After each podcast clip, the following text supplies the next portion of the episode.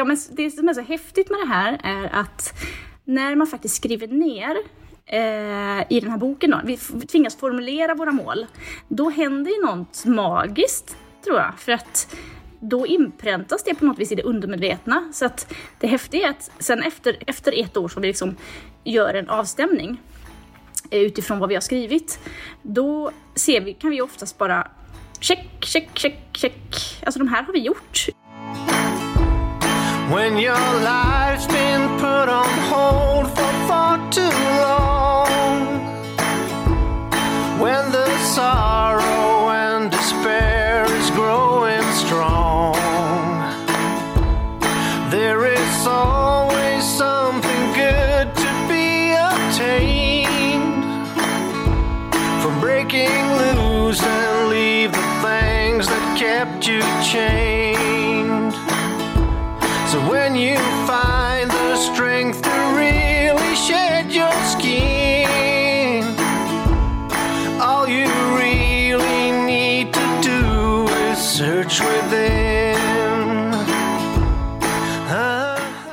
Välkomna tillbaks till ett nytt avsnitt av Bortom ekorrhjulet. Och hej igen Sara Rönne. Hej Katta, hur är läget? Jo men det är skitbra. Hur är det med dig? ja men det är fantastiskt. Fantastiskt. Mm. Kul att vi fick så mycket bra feedback på förra avsnittet. Mm. Ja men verkligen. Om att säga upp sig. Ja, mm. verkligen. Och Alltså, det känns som att det var ganska nytt, nyss som det var ett nytt år. Och nu har det hunnit springa iväg in i våren. Um, och det kan väl vara bra att liksom göra en incheckning och se om året har startat så som man har tänkt sig. Ja, precis. Vi har ju haft en tradition av peppiga nyårsavsnitt eh, här i podden. Så att, eh, vi får väl se det här lite som ett sånt då, fast eh, mm inför det nya andra kvartalet då. Precis. Dagens tema det är ju någonting som vi båda vurmar för. Vi har, kommer prata med eh, Sofia som har varit gäst tidigare, då på temat minimalism.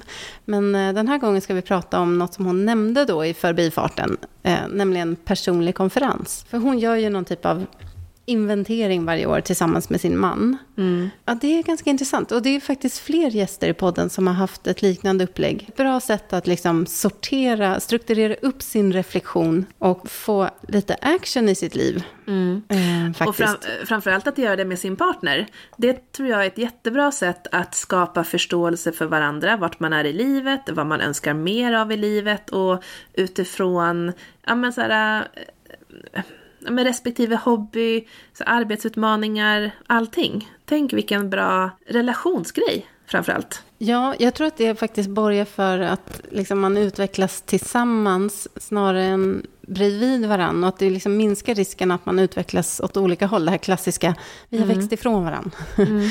Stämmer man av med jämna mellanrum så blir det inte liksom så många överraskningar, utan mer, man synkar det på ett bättre sätt. Ja. Gör du och Danny någonting sånt? Pratar ni mycket om Mm.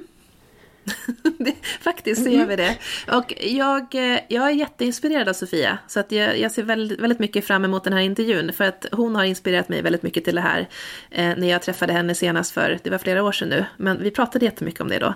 Och eh, i min familj så har vi någonting som jag tagit med mig till relationen med min eh, fästman, Danny också. Det är att vi stämmer av förväntningar. Och det kan vara förväntningar inför högtider som till exempel jul eller påsk eller midsommar. Eh, men också inför semestern, en jätteviktig grej. Eh, eller en helg bara. Att verkligen fråga så här vad har du för förväntningar på den här semestern eller den här helgen? Vad känner du att du vill ha mer av? Eh, så det är ett sätt att ehm, det är absolut ingen personlig konferens, men det är en sätt att landa in i vart den andra personen är och vart jag är också och att samsynka det. Jag tycker det är en sån himla bra grej, så jag har faktiskt uh, stulit den with pride. Bra! Uh, och faktiskt börjat använda det också. Det är mm. så himla bra. Men om man tänker nu att det är ny säsong sådär, men hur, vad gör du för liksom, avstämning med dig själv? Faktiskt så hamnar mina avstämningar eh, utifrån relationer och så, inte runt nyår, för det är mer en avstämningen, eller det är mer en avstämning utifrån mig liksom. Men däremot i relationen till min familj så är det mycket inför respektive säsong. För den tycker jag att man behöver göra lite oftare. ja, men vi, vi pratar ganska ofta om så här, ja, men just en fråga som vi faktiskt ställer nästan varje dag till varandra. Det är så här, vad har varit bäst idag? Och sen varför? Så just det här varföret efteråt ger ju på något sätt ledtråden till vad det var som gick bra och en koppling till att ja, men jag kanske borde göra det lite oftare. Eller den, det här borde ske lite oftare.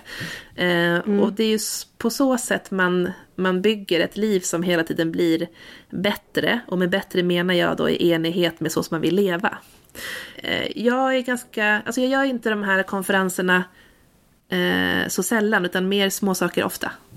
Var, var det tydligt? Mm. Det kändes lite otydligt. Ja, det tycker jag. Mm.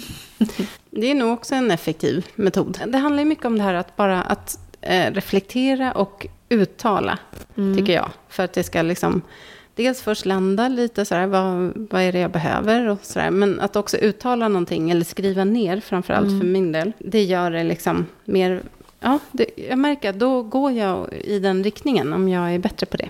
Verkligen.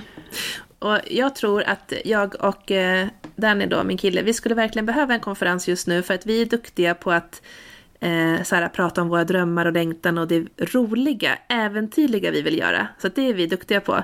Men nu behöver vi en konferens för vad vi vill göra med vårt eh, ganska nyinköpta hus som vi håller på att renovera. Där behöver vi lite samsyn med så här, hur ska vi fördela energin? Hur ska vi fördela och liksom vilka förväntningar är rimliga att ha på hur mycket mm. vi kan åstadkomma typ i år eller den här sommaren eller så. Och även hur ska vi göra med resursen pengar? Så att, att verkligen stämma av vår förväntansbild kring alla de här olika delarna som en renovering innebär. Det är nog himla klokt. Mm, jag tror det. Sådär, för att, det vet jag att du pratade om när ni flyttade in precis. Att han tyckte så här, men vi måste bygga grunden först. Och du bara, nej, vi behöver måla för att det ska bli fint, mm. så att man trivs. Och någonstans, båda är ju sanna. Mm. Liksom. För honom var det viktigt och för dig var det viktigt. Mm. Och då behöver man ju hitta, liksom, vad, vilka saker behöver vi göra för att vi båda ska känna ja. motivation och må bra här liksom, ja. under tiden. Ja, men, och verkligen, det är precis så som du säger. För att en renovering är ju en ganska påfrestande period i förhållandet. Det är lite grann som småbarn tror jag. Mm. att så här, det är kanske, det är sällan det stärker en relation för att en renovering innehåller så här, besvikelser, eh, oväntade upptäckter som inte alltid är så positiva. Eh, du vet, så här, ja, men leveranser som blev försenade, allt det där som, ja, men som, som man måste hantera. Vårt jobb efter jobbet. Ja, verkligen. Mm. Och just att eh, faktiskt prata om så förväntansbilder, energi, vad jag behöver för att orka med och vad han behöver för att orka med. Allt det där, så här, de mjuka sakerna och inte bara så här, målningen ska bli klar eh, den 17 maj, utan det där runt omkring det är bra. Jag brukar ju inte heller köra en sån klassisk personlig konferens. Dels har jag de senaste åren inte haft någon partner att ha det med. Men, men däremot så gör jag sen eh, typ 2005 så skriver jag ett brev till mig själv varje år. Där mm. jag samlar upp ja, många av de områdena. Med, med liksom lite önskningar inför kommande år. Så skriver jag liksom till mig själv om ett år. Att så här, jag hoppas att du ser tillbaka på det här och da, liksom. Och det är ett rätt kul sätt ändå. För jag har funderat ibland på så här, borde jag göra liksom att jag skriver som mig själv om ett år till mig själv idag. För att det ska vara mer cementerat som att så här blev det mm. i mitt huvud. Mm. Ehm, men, men annars, jag tycker ändå att det är, det är väldigt bra med så lite välvilliga önskningar inför mm. kommande år. Och, eh, och sen är det kul att skriva svaret också och se, mm. oj, just det, det här hade jag ju tänkt då, men det blev ju på ett helt annat sätt och genomfört det här. För det här har du eh, gjort under ganska många år, eller hur? De här personliga breven. Jag önskar att jag hade alla sparade, men jag började typ 2005. Mm. Och då bloggade jag anonymt på ett ställe. Där, och den, har ju, den har ju de lagt ner nu, så att de första liksom, åren är ju borta. Men sen har jag gjort det varje år sedan dess. Ja, det är ändå kul att gå tillbaka och se. Har du någon årlig tradition eller gör du mer som Sara och sprider ut det i vardagen? Berätta om det i gruppen. Men först ska vi lyssna på intervjun med Sofia då. Ja.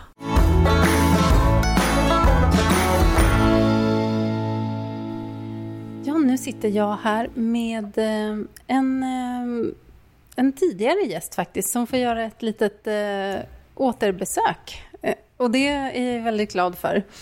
Eh, välkommen hit, Sofia Brolin. Tack så mycket. Du var ju med i ja, nästan i poddens begynnelse kan man säga. Men mm. avsnitt 20 var du med i. Just det. Och då pratade vi om minimalism. Mm. Men innan vi hoppar in på vad vi ska prata om idag så kan du väl få presentera dig igen lite kort för de som inte har lyssnat på det avsnittet. Eh, ja, hur ska jag presentera mig då? Eh, jag, eh, ja, jag är ju minimalist, verkligen. Jag gillar ett enkelt och fritt liv. Eh, och jobbar för det, eller har jobbat för det helt enkelt. Och jag skulle säga att nu har jag ett väldigt enkelt och fritt liv. Jag kanske ska säga för det första, jag är, eh, jag ska för, 43 år, ska jag säga. Och sen så bor jag i Västsverige, bor utanför Alingsås, eller tillfälligt i Göteborg just nu, men är på väg till Alingsås utanför där. Jag höll på att renovera ett litet ödehus. Ja, jag bor med min man och eh, katt och eh, uppskattar odling och eh, enkelhet, umgås med människor, kvalitativa samtal med människor är väl det som Eh, jag älskar mest. Hänga med folk helt enkelt. Det har vi gemensamt. Det är mm. väldigt härligt. det kanske inte finns något roligare än det. Men ja, det är, vi måste bara ta en liten... Det är så kul det här med ödehuset, tycker jag. Det är ett spännande ja. projekt. Ja, och det är ju en del av planen också så att säga, för att eh, leva enkelt. Men eh, eh, ja, vi kanske kommer till det. Ja, det kanske inte är superenkelt just i renoveringsfasen, men... Eh, nej, alltså vi har gjort allting verkligen. Det var ett hus som stod, har stått obebott i 20 år och det regnade in genom taket. Det fanns ingen väg fram. Det var eh, igenväxt överallt. Det fanns inget avlopp, inget badrum, ingen, ingenting egentligen. Inget kök, ingenting. Så vi har gjort precis allting. Men det har också varit ett perfekt, en perfekt sysselsättning för oss under det här pandemiåret, eller ett och ett halvt år nästan som har varit, mm. där man inte kunde göra så mycket annat. Eh, så det, det är vad vi har lagt vår tid på och investerat i det kan man säga, för det investerar ju vår tid framåt också. Mm. Som gör att vi kan bo gratis tänkte jag säga, men att, utan kostnader och eh, leva ett, ett fritt enkelt liv. Det är också så fint tycker jag, att ödehus får liksom nytt liv. Att mm, verkligen. Mm. Verkligen. Vi har ju sneglat på det här i många år, det här huset, och vi har känt att det, det behöver kärlek. Och nu äntligen, efter ett antal års längtan efter det så eh, fick vi ta oss an det och ge det massor av kärlek. Mm. Så nu börjar det bli, om några månader så tror vi att vi kan eh, bo där. Vad kul. Mm. Du nämnde ju att det här var eh, en del av planen, som du sa. Mm. Och eh, det är lite det vi tänkte prata om idag, personliga konferensen. Mm. Det har dykt upp i olika avsnitt under poddens historia. Men jag tror att du var den första som pratade om det här konceptet att ha en personlig konferens eh, på mm. årsbasis i ert fall. Då. då tänkte vi att men, eh, vem bättre att prata med än det här än Sofia som har eh, svart bälte i personlig konferens kan man säga. ja, vi har ju, jag och min man vi träffades 2006 jag tror, vi började inte direkt med det här, men det växte ju fram liksom under de första åren i alla fall som vi träffades. Och vi började ha det först i lite mindre format, liksom att vi kanske tog en eftermiddag och började planera vårt liv framåt eller så. Så växte det till en helg och eh, senare år har det varit att okej, okay, men då reser vi bort liksom och så har vi konferensen under typ två, tre dagar. Um, för vi har liksom byggt upp ett koncept som vi har liksom återkommande varje år när vi gör det här. Mm. Och så skriver vi upp i en bok och så är det så roligt också att ha det nedskrivet just för att man kan gå tillbaka. Okej, okay, hur såg det ut förra året och förra, förra året? Och så, alltså, man kan gå tillbaka och se mm. vad har hänt, den utvecklingen. Och det är ju guld värt faktiskt. Var det någon av er som gjorde det här på egen hand liksom innan ni träffades? Eller hur, hur kom idén upp? Eh, nej, det var det faktiskt inte. Utan vi... Eh, ja, vi, vi, har svårt att säga, vi har svårt att säga vem var det som kom med idén, men det växte på något vis. Mattias är han som kom, fram, kom med idén och jag säger att det är jag som kom med idén. Så jag vet inte. Mm. Det växte på något vis fram i våra samtal. Eh, vi har ju liksom, sen vi träffades så har vi haft ett pågående samtal egentligen från dag ett och det liksom bara pågår eh, hela tiden och det utvecklar liksom olika ta som olika eh, spår och eh, vägar i det. Och eh, en del av detta, del av det var ju då att starta upp, alltså ta konferenser igen lite mer organiserat. Mm. Så vi har ju delat upp det i eh, sex områden som vi pratar om. Ja, vi kan väl gå igenom dem lite snabbt. Ja, vi ska, se, jag ska bara så att jag kommer ihåg det. det är ekonomi, det är jobb, Det är bostad, eller boende. Det är relationer. Och då pratar vi både om vår relation och eh, relationer i allmänhet. Och sen så pratar vi om ja, fritid, eller ja, allting man gör utanför arbetstid nu då, om man sysslar med sånt. Sen så är det också personlig utveckling. Mm. Och då pratar vi om vad jag vill, vad han vill och vad vi vill gemensamt. På liksom lite kortare sikt och på längre sikt. Och så mm. sätter vi upp mål för inom de olika kategorierna helt enkelt. Mm. Är målet då alltid på ett års sikt eller? Nej, nej, nej, det kan vara både och. Det kan vara, liksom så att det kan vara både kortsiktiga och långsiktiga mål. Så det kan, ju vara, det kan ju vara saker som kan vara inom det närmsta halvåret, men det kan också vara saker som kan vara på två, tre, fyra, fem, kanske till och med tio års sikt eventuellt. Mm. Så att det, det är um, både och.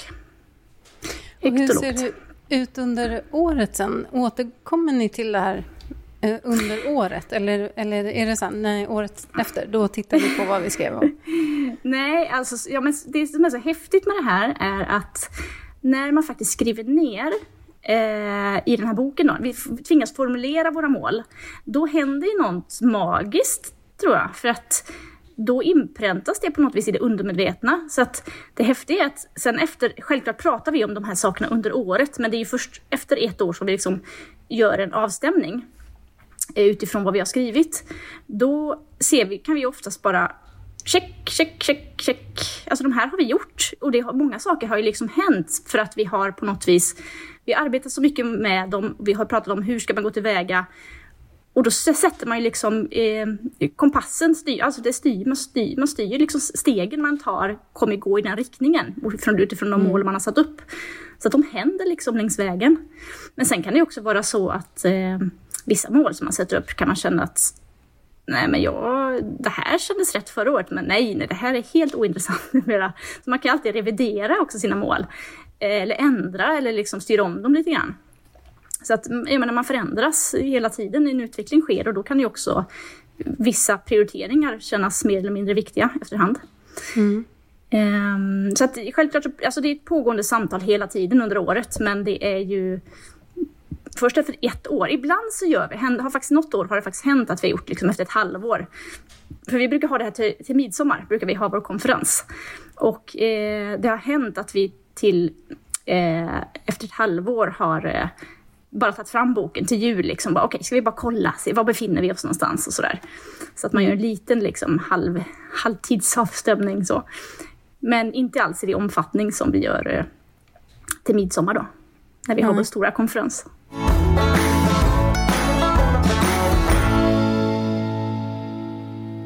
Hur många år är det nu som ni har gjort ja, det här? Alltså jag tror ju att det är eh, 20, ja, kanske sedan 2007, 2008, 2007 började vi nog.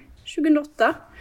Um, så att uh, det, ja, kan du räkna på fingrarna, vad är det? 13, 13, 13 år kanske? 14 år. Ja. Huvudräkning är inte den starka sidan.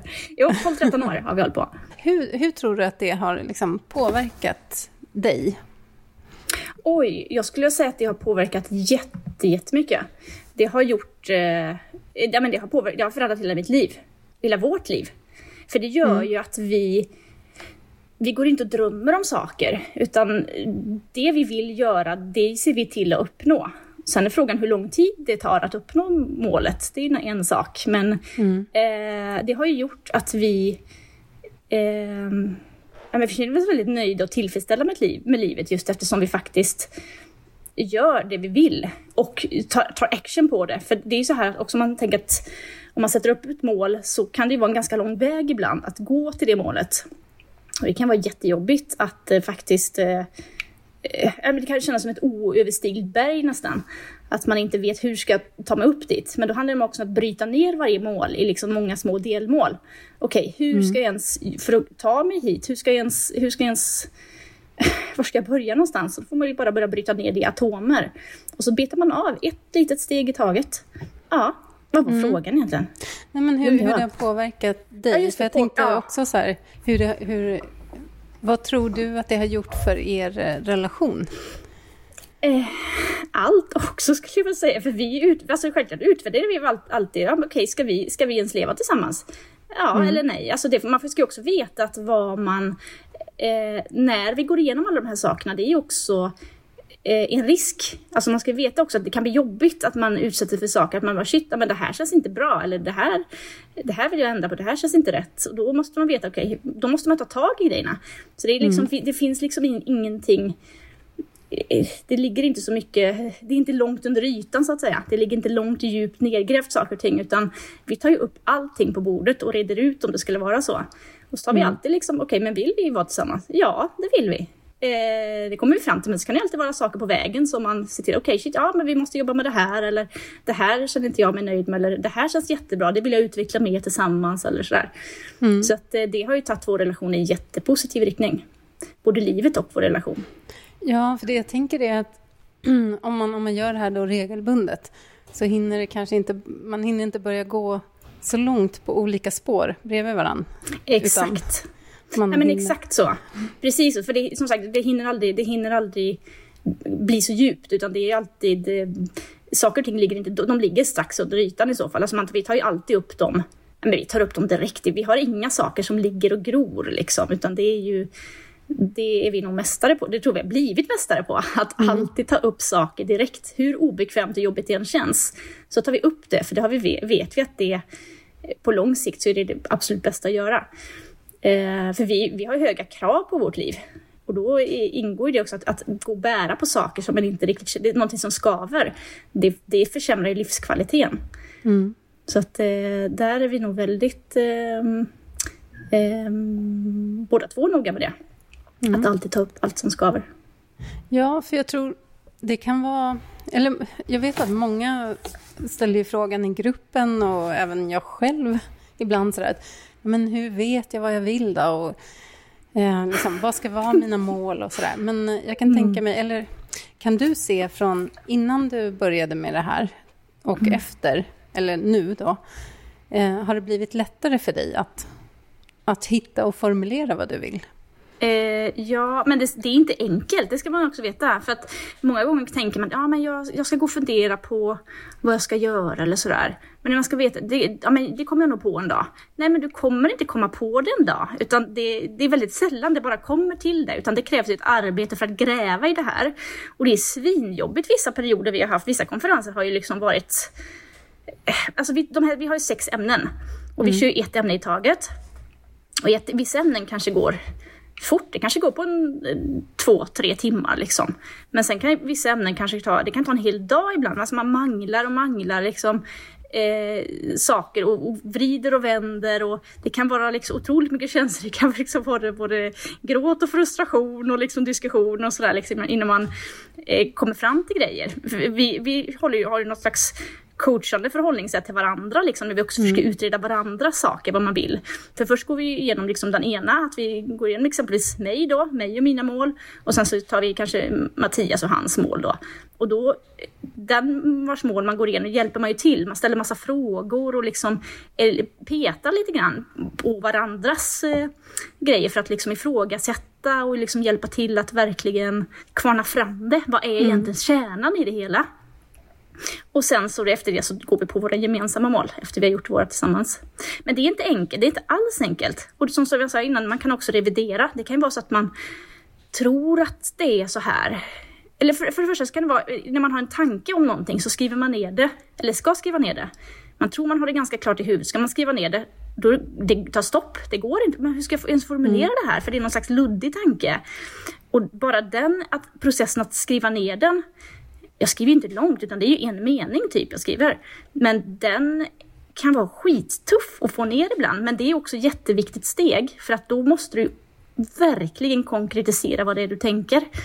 Och det kan ju faktiskt, den resan mellan den tanken och eh, tills det hamnar på pränt, den, det, den kan ju hinna ta slå, alltså våld flera gånger, liksom den målet kan hinna förändras innan det kommer på papper. För att det kan liksom kan ta en halvtimme att formulera det innan man liksom mm. sätter fingret på exakt vad det är man, vill, man är ute efter. Så det är inte enkelt. Det är faktiskt det är Nej. skitsvårt. Är det. Eh, och det ska man också veta. Att det är inte enkelt. Det är, det är inget som bara kommer komma till en utan att det krävs mangling och, mangling och kvarning. Ja, mm. av, av eh, varenda tanke. Men, ska man också veta, kan man tycka vad jobbigt det verkar. Ja, men det kanske låter så när jag säger detta liksom. Men det är det absolut inte. Alltså det är också härligt för det skapar ju någonting alltså framåt. Och plus att när vi gått igenom alla de här sakerna, då skulle jag säga att vi frigör sig extremt mycket tid resten av året. För man har liksom fått upp allt på bordet och gått igenom allting. Vilket gör att ah, det är ju enkelt sen, man vet ju precis åt vilket håll man ska gå inom respektive område. Och att eh, det känns som att det blir massa tid för hopp och lek. Alltså, för jag vet att någon har sagt så här någon gång att oj, men det, oj, det, låter, det låter så inrutat och, och liksom uppstyrt. Ja, kanske just där och då, ja, när vi sitter de här dagarna och har de här konferenserna och kvarnar ner grejer. Men resten av året då? Då är det ju hopp och lek i princip mm. hela tiden. Ja, och bara se till att uppfylla målen.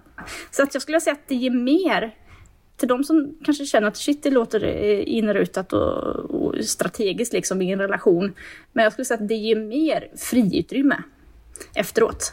Kan det mm. hända eller har det hänt sådär att, att det dyker upp någonting helt oväntat som så bara, jaha, oj, vill jag det här?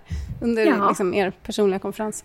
Absolut, det vet jag. Jag kommer ihåg för något år sedan, jag höll på att diskutera kring mitt jobb och sådär, någonting som skavde och sådär. Då trodde jag att det var en sak som skavde.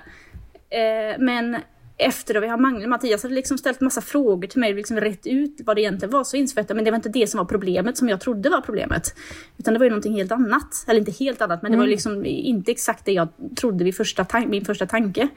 Så det kan det verkligen göra. Det kan ta eh, vändningar.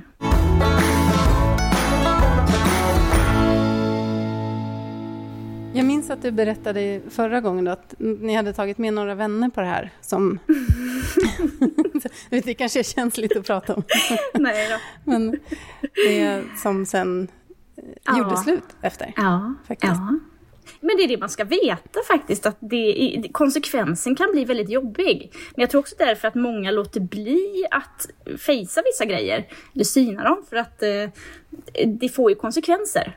Alltså för att man kommer på, låt säga en relation exempelvis, att man kommer på något, men shit alltså vår, vårt liv, våra livsmål, vad vi vill, de stämmer inte överens. Vi, kan, vi har svårt att förena det i vårt liv och om kärleken kanske inte är tillräckligt stark och sådär. Då självklart kan det ju innebära att man inser att men, äh, vi kanske inte ska leva tillsammans. Mm. Det är fruktansvärt jobbigt för det blir väldigt mycket konsekvenser av det. Inte bara att man blir av med sin partner utan att man kanske, ja vad ska jag bo någonstans, vad ska jag flytta, vad ska jag, alltså det är så många praktiska saker med det som gör att man kanske låter bli. Nu har inte det hänt oss utan det har ju, vi har ju känt att vi har verkligen, vi har också synkat våra mål tror jag, att vi känner att vi vill följa, följas åt på, på vår resa. Men man ska ju veta att det är, kan bli en konsekvens. Men mm. samtidigt så ska man också vet att det, det är väl bättre att få reda på det än att inte få reda på det. Alltså, än att, att det går ja. någonting som ligger och skaver och ligger och gnager i många år, att det är halv, någonting som går på halvfart. Då är det bättre att liksom riva av det plåster och känna, okej okay, shit, det, nej, vi ska inte leva tillsammans. Då, eller det behöver inte vara så drastiskt mm, som att man ska göra slut. Det kan, ju vara, det kan ju vara ett jobb också. Alltså man bara, men shit, det här jobbet är inte bra för mig. Jag mår inte bra i det här. Nej, men jag måste säga upp mig då. Okej, okay, mm. fasen vad jobbigt det här blev. Ja, det är klart det blir jobbigt för man måste komma på vad ska jag göra i det här näst och jag ska ha ett annat jobb och hur ska det funka och sådär. Så det ger konsekvenser. Mm. Men eh, så det är ju bra att vara beredd på det. För de eh, vännerna som följde med oss, de som sagt, de skilde sig sen. Eh, för att det kanske blev stort tydligt, blev klart på något sätt att det, de skulle inte leva ihop. De hade inga förenliga livsmål. Nej, men som sagt, det, det är jobbigt där och då, men mm. i efterhand så är det kanske eh, det bästa då. Ja. Ändå. Det, ja, ja jag kan... tycker det. Jag, jag tycker. Jag är en stark förespråkare av det här. Alltså, jag skulle säga att livet har blivit så mycket alltså, bättre, roligare, enklare. Och jag, gör, alltså, jag, går inte, jag går inte runt och har drömmar som jag inte uppfyller. Utan mm jag lever precis det liv jag vill leva. Vi pratade lite innan här och då eh, nämnde du att du har, du var ju förut, eh, du bloggade mycket och hade en eh, stor Instagramkonto och sådär, men nu har du slutat helt med det. Är det en, en följd av en sån Absolut. här personlig konferens? Ja, det är det faktiskt. Ja, men jag mådde rätt dåligt. Alltså, jag, jag, så här, jag har haft någon utmattning, halv, halv utmattning i alla fall i mitt liv. Eh, här, um, för några år sedan. Jag, alltså jag, min energi höll inte, jag var så fruktansvärt trött och det var, jag höll på att skala av och skala av och skala av. Det, liksom, det, var, det var ju så minimalismen började för mig, att jag bara kände jag måste bara, jag måste bara skala av saker och ting. Mm. Eh, för att minimera intrycken och flödena i mitt liv. Och till slut så hade jag ju minimerat ja, allt materialistiskt i alla fall och eh, väldigt mycket annat runt omkring också. Och så hade jag mina sociala medier och jag skrev ju mycket om det här med minimalism och hur man kan leva ett enklare liv och sådär. kände jag bara, nej men det tynger mig som fasen alltså. Eh, det blir ett påhäng, jag känner liksom en krav som jag inte alls mådde bra av. Så jag började med att ta en paus från eh, ja, blogg och Instagram då. Den pausen pågår än. Den har pågått nu i tre år tror jag. Det är det bästa beslutet jag har tagit faktiskt för att det men jag kommer inte gå tillbaka i den... Nej, men jag kommer inte gå tillbaka för att jag känner att det inte... Det åt av min... Ehm, det åt upp lite av min integritet. Alltså, jag mådde inte... Det skavde. Det gick emot min person, vem jag egentligen är. Mm. Jag kände inte att jag ville hålla på och dela saker eller ha krav på mig kring att shit, nu borde jag nog göra något, jag borde skriva någonting. Jag, jag, jag kände hela tiden att jag hade, jag hade gick runt med ständigt dåligt samvete. Och det var väl en sån sak som uppkom ur när eh, vi pratade om att jag mådde dåligt och mm. redde, redde ut liksom, Mattias ställde de här frågorna eh, till mig. Eh, man pinpointade till slut, okej okay, men shit det är det här det beror på. Och det var då jag tog pausen för att se vad gjorde saken bättre det var ju som fick livet tillbaka på något sätt. Mm. Häftigt ändå, för det var ju också delvis eh, en del av din intäktsström ja. ju. Mm. Ja, absolut. Men eh, då fick jag, precis, det gav ju konsekvenser ska man ju veta. Ja. Det gjorde ju mm. det. Eh, men ja, men då gjorde jag någonting annat istället. Så att, det, ja, med, med all den nya inte, energin. ja, ja, men faktiskt. Man ska veta, det är oftast inte värre än så. Okej, okay eh, nu blev det så här, nu har jag nya förutsättningar, ser det ut så här på det här sättet. Okej, okay, då får jag bygga upp ett, det pusslet där jag står just nu. Om du skulle ge några nybörjartips då till någon som är nyfiken på det här? Mm. Ja, Vad skulle du eh, säga då? Jag kan förstå att det här låter liksom eh, stort, så kanske när jag pratar om det, men gör det i liten skala. Börja om man nu har en partner, annars är man själv så kan man ju göra det kanske, men det är svårt att göra det på egen hand tror jag. Ja, men man kan ju ha, man kanske har en god vän, man kan ta med sig en syster eller bror eller vad som helst som eh, eh kan hjälpa till att vara den här sparringpartnern. Och ta en eftermiddag. Frågorna. ja, men exakt så faktiskt. För det är lite svårt att ställa dem till sig själv. Eh, för många gånger är det också när man säger man hör i sina egna resonemang när man ska förklara saker då. Så man, shit, det här makes no sense. Jag kanske, oh, hur har jag tänkt här? Men det, oh, det, det framkommer inte förrän du faktiskt säger det högt och du börjar resonera med, eh, eh, i tal med någon annan. Då kanske du kommer på det själv, men du behöver nog ändå någon som kanske ställer frågorna. Och sen så en viktig grej är också, äh, två viktiga grejer är skriva ner.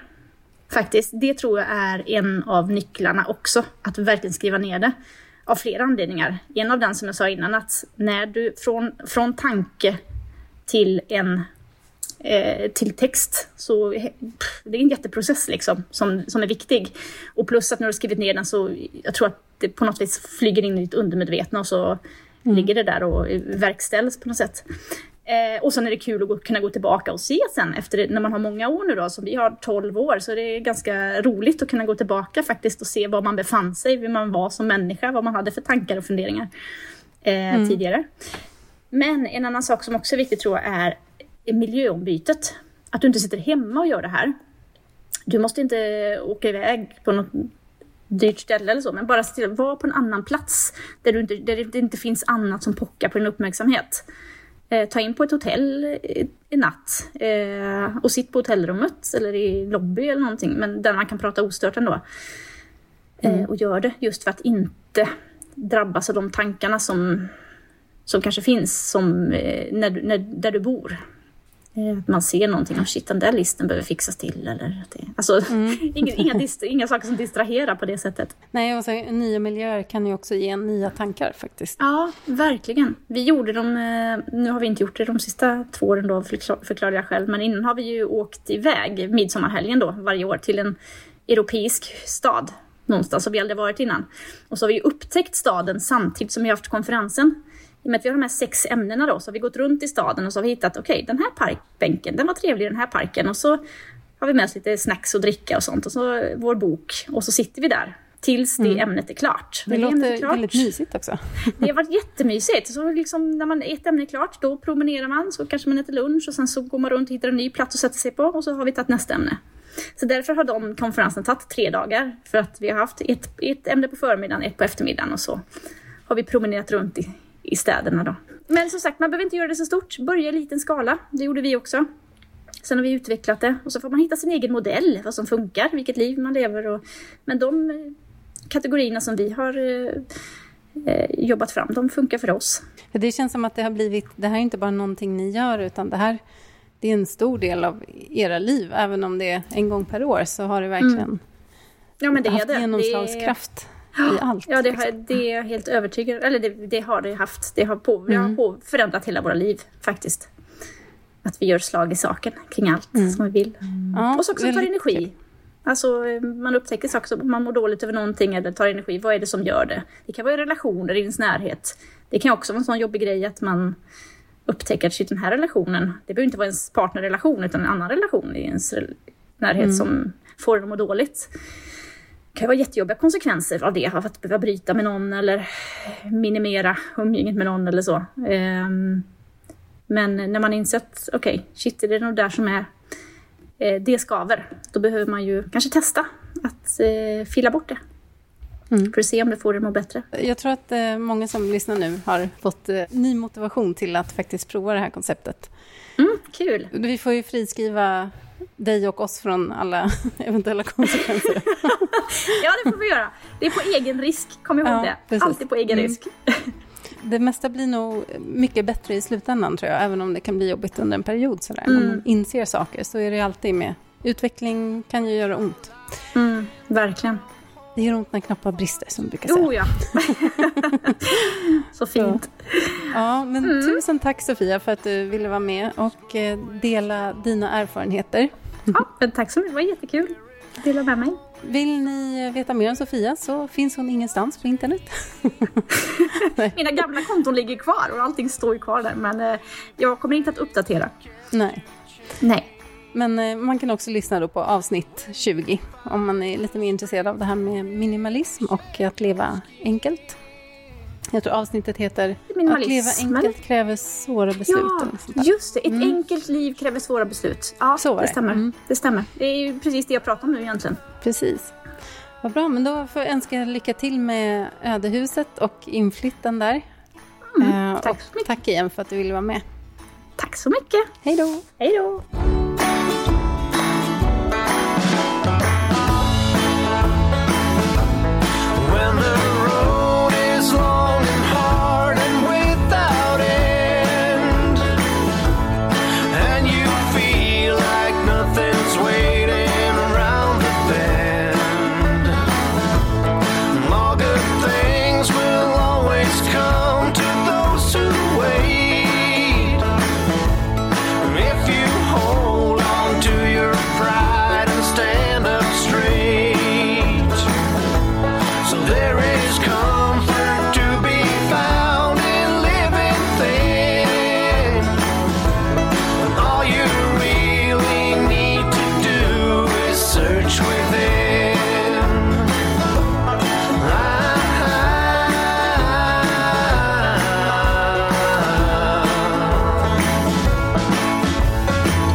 the song.